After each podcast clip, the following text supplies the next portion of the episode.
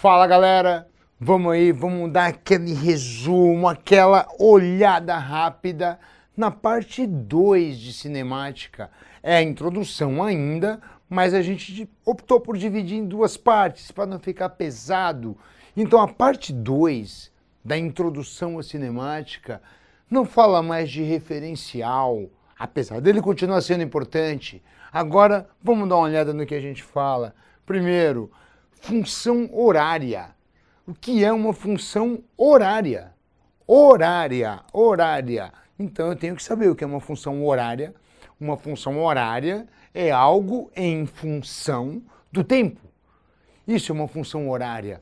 Então, quando a gente fala, por exemplo, de um movimento uniforme, essa é a função horária. É o nosso famoso sorvetão. É S igual a S0 mais VT. Se você se lembrar lá da matemática e da física também, é claro, a função horária da posição de um movimento uniforme, ela é uma função de primeiro grau. No estilo y é igual a x mais b. Os físicos invertem a ideia do AX e do B, mas não deixa de ser uma função de primeiro grau. Então, isso aqui eu sei que graficamente é uma reta. Funções de primeiro grau são retas num gráfico de posição por tempo. Já quando eu falo da função horária de uma das posições em um movimento uniformemente variado, daqui a algumas videoaulas a gente vai ver os movimentos uniformemente variados. O que que são? Olha como que é a função horária. S é igual a S0 mais V0 vezes T mais AT ao quadrado sobre 2, ou 1 meio de AT ao quadrado. O que me interessa por enquanto é saber que o expoente máximo da minha variável, do tempo, é 2. Então isso aqui já não é mais uma reta, isso aqui já não é mais uma função de primeiro grau. A função agora é essa, olha o layout dela. y é igual, tá vendo o quadrado? É ax ao quadrado mais bx mais c. E esse tipo de função, função de segundo grau, graficamente se caracteriza por uma parábola. Então, graficamente, a função horária das posições do movimento uniformemente variado é uma parábola, um arco de parábola. Mas já no movimento uniforme, por ser uma função de primeiro grau, y é igual a x mais b, s é igual a s0 mais vt, eu tenho uma reta certo? Essas são funções horárias das posições. Na videoaula de movimento uniformemente variado, você vai ver que a função horária pode ser também das velocidades para o movimento uniformemente variado. Não faz sentido falar em função horária de velocidade no movimento uniforme. Afinal, seria uma função constante. O movimento uniforme, a velocidade não varia, então, o tempo ia passar, a velocidade ia se manter a mesma, é uma função constante. Não faz sentido, não há necessidade de eu fazer uma função para velocidade no momento uniforme. Mas no uniformemente variado, sim.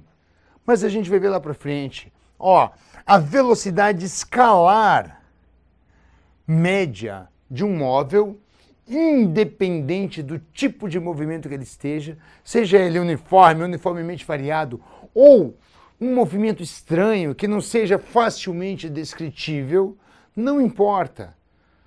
Independente do tipo de movimento, calcular velocidade escalar média é fazer esse cálculo aqui, ó. Delta S, deslocamento escalar, já que eu estou falando de uma velocidade escalar média, dividido por delta T, pelo tempo que levou para acontecer aquele, aquele deslocamento escalar. Então isso é uma velocidade média e essa equação, essa fórmula, esse raciocínio se aplica para qualquer tipo de movimento. Não importa, não precisa ser um movimento uniforme, tá? E nem precisa ser uniformemente variado, qualquer tipo de movimento. e a velocidade escalar instantânea. Aqui a gente tem que ter um cuidado, porque a gente, às vezes, eles, alguns autores colocam uma fórmula.